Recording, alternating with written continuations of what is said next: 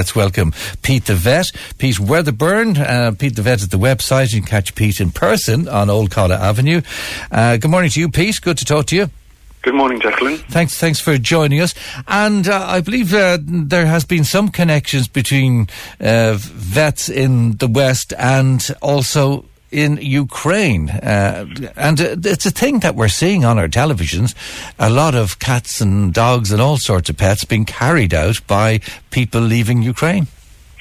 Yes, well, you see, U- Ukraine is, is very much similar, very similar to Ireland in the way that pets are seen as part of the family, and the level of engagement people have with their pets and the care they want for their pets. Um, it's just the same as in Ireland. Um, the vets of Ukraine are part of the Federation of European companion companion animal veterinary associations. So they're they're very much a part of our profession in a very visible way. So indeed, there's one um, vet who I who I met at an international conference last year, uh, and she she lives in in the, in the middle of Kiev, and um, she's been on Facebook. She's a Facebook friend, and she's telling us all what's happening there. And she's putting up photographs of herself a week ago when she was sitting in a cafe ha- having a ha- having a cappuccino and a croissant and and and moaning a little bit about the busyness of life as a vet, and then put a photograph of herself yesterday where she's huddled under a blanket in some sort of um, air shelter, and she's absolutely can't believe what's what's become of her life. It's just been destroyed, and that's that's the people. And as far as the pets are concerned, well, yes, people are carrying them out when they can. Um, other times, people are abandoning their animals, and the rescue centres, um, which are you know, spaced around the place in Ukraine, just as in Ireland, um, they're being completely overwhelmed because they they've got new abandoned animals to take on. And at the same time, it's very very difficult to get the supplies they need to care for their the animals, the the, the food and medical supplies. So um, it's really a terrible time for animals and for people in Ukraine. Mm, and what can you practically do as a vet? Uh, you know, apart from having a sympathetic ear, uh, you know, and well, what, what, practical? What the vets of, of Europe called for last week has actually just been in, put in place by the European Union, which is that the, the normal restrictions on movement of animals across borders has been removed. Normally, you have to have pets microchipped and vaccinated, and you have to have a certain amount of paperwork. Um, that's all been um, squashed for the moment. You don't need to do any of that now. People coming from Ukraine can go into Poland or wherever they're going into, they can move in with their pets without any questions at all. So they've made it very, very easy for them. I, I think um, otherwise vets are involved, as the public are involved in raising funds to, to, send to Ukraine to help the animals specifically. And um, there are a number of fundraising efforts going on, both in our profession but also um, the public. If, if um, it's very easy to find places where you can give to charities that are going to make a big difference on the ground. And if people care about this subject, that's absolutely what they should do. Yeah, very, very difficult. Um. You know, there was talk uh, during the week that people leaving, they grab what they can. We heard a man on this morning, Brendan, and he just said whatever could grab in plastic bags, that's all we took. Now, had he had a pet, um, I, I, don't know. I mean, what you, you, have to bring pet food as well, and where do you get it? And is there enough? I mean, obviously the animals don't know what's, go, what's going on either. You know, well, yeah, very difficult. Very difficult. You can understand why some people, perhaps those who aren't quite so involved with their pets, or perhaps people who are just are in difficult physical situations. Maybe they're frail themselves. They're having just to leave their pets behind to fend for themselves, and that's a terrible thing. But that's happening. Other than that, there's all these pictures of people carrying their animals, um, and you know they're making a big sacrifice to carry their animals because it means they have to leave other really valuable, you know, emotionally and uh, uh, uh, important things behind them because they love their animals so much they want to bring them with them.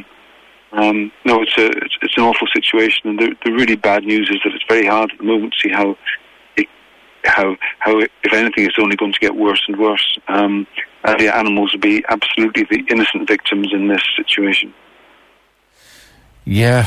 Um, you know, uh, some animals are good to bring, and others you might not be able to bring, and you know, and the emotional side of that, of having to leave an animal or you know, you bring them so far maybe and you have to abandon them even if you're halfway through your journey because it's just not practical. And and, and that may I mean if you can imagine if you if you were a small holding you couldn't bring your ducks and hens and goats and sheep and pigs and cattle and all, all the animals that are very dear to you and you're very fond of if you have to leave then you have to leave them behind and that, that must be very very painful for people to have to do that. Um, I suppose you would hope, like one of, there's an Italian man who runs a sanctuary. He's married to a Ukrainian woman, and he runs a very very busy sanctuary um, in Ukraine, and he, he's got over 400 dogs as well as other animals. And for him, keeping going is, I don't know how he's going to do it because he, he needs staff as well, and of course people are, are leaving. So how he's going to manage is just a very big question. But I suppose at least he's not in a city, so he's he's in an area where he can hear, um, you know, gunfire and explosions in the distance. But you know, he's he's in the middle of the countryside, so he's not going to be a, a sort of target of any kind at all. He'll just have to wait it out and until things settle. But for him, the really big issue is the the, the, the help, the, the physical help to actually do the, the caring of the animals every day, as well as the resourcing of, of food and, um, you know, just to keep the animals alive. It's going to be difficult for him. Yeah. And as you were saying about uh, veterinary practices, there can't be much business going on, you know? No, uh, look, that's going to, I'd imagine that's completely ground to a standstill. Um, I, I know that my friend who's a vet, she's she's only, you know, she's only coping herself. She's not also doing work is off off the off the radar completely. Um, so yes, I guess animals are going to suffer there as well because they're going to be sick animals who need treatment, and it's not going to be.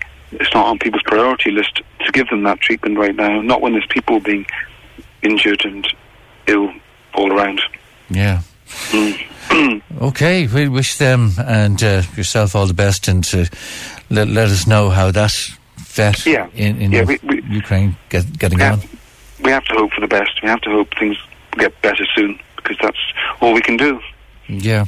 Uh, this week in the practice, um, anything unusual? Um, this week we've had um, we, interesting things keep happening. One of the interesting things that happened was there was a dog that developed. Um, suddenly his abdomen became swollen, and what we found was that he developed a big mass on his spleen. It was like a football on his spleen.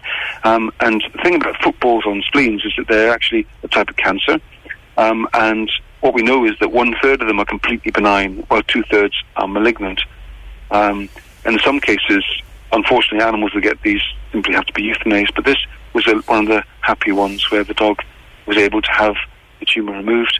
And we're waiting for results, but we're hoping it's a benign one, in which case, um, you know, um, we'll go on to have some more years of life. So um, it's a little bit in the balance right now, but that's the sort of story which makes up veterinary life um, situations where things are in the balance, and sometimes they go one way and sometimes they go the other, and you're always hopeful for going the right way, but you never know for sure.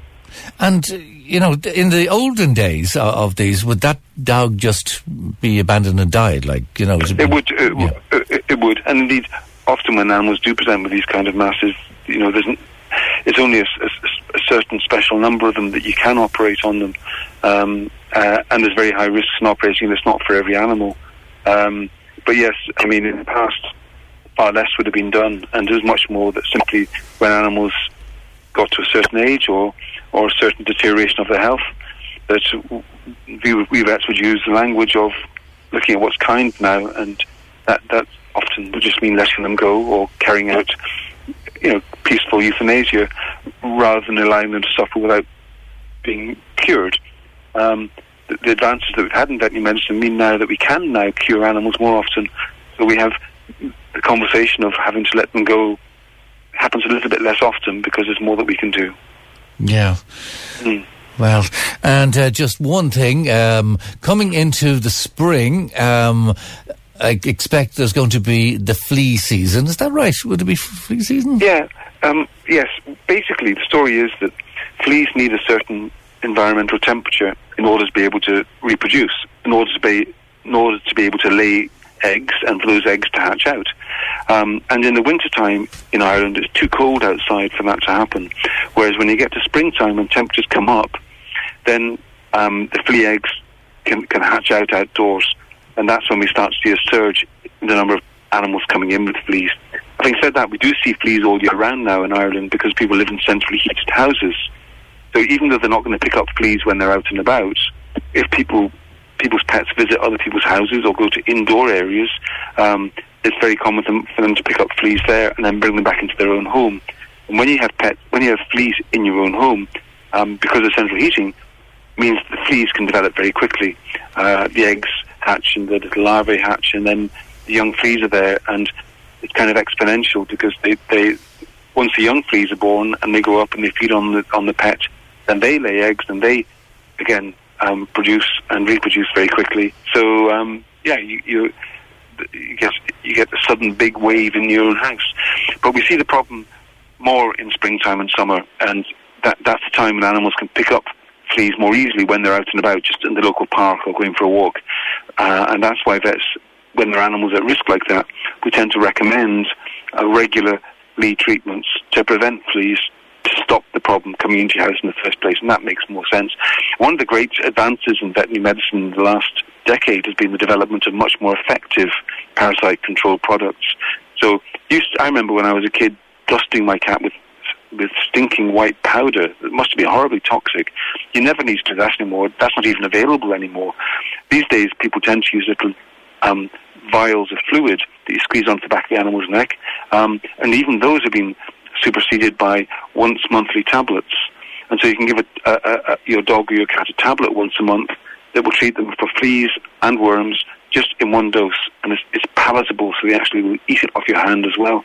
So, you know, a tasty tablet once a month, you'll never have any parasite problems, whether it's fleas or worms. That's a huge advance, and it makes pet care much, much easier to, to, to do properly. Okay, so that's pretty timely. Another one, another one that's timely. Uh, our last uh, one today is uh, Pete. Are you giving up Anton for Lent? Um, the, the, quick answer is a simple one, which is no. I already live. I already live an abstemious, abstemious life. Why do I want to change that? I mean, th- this is the day people give up all sorts of things till Easter, you know, and then they mm. have the break out of the Easter eggs. But uh, yes, not yeah. for me. This, not this year, anyway. Not. I enjoy my chocolate yeah. and my red wine too much.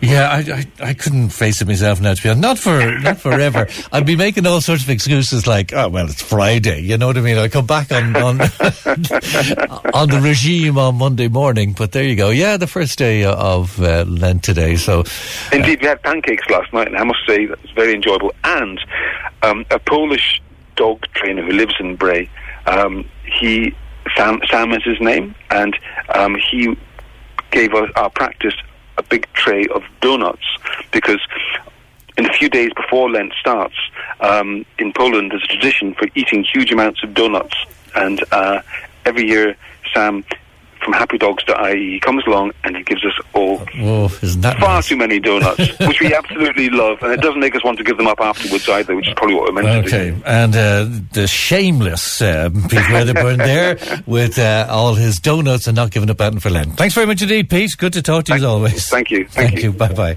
Uh, Pete Wedderburn, uh, and uh, Pete's website is petethevet.com to have a look at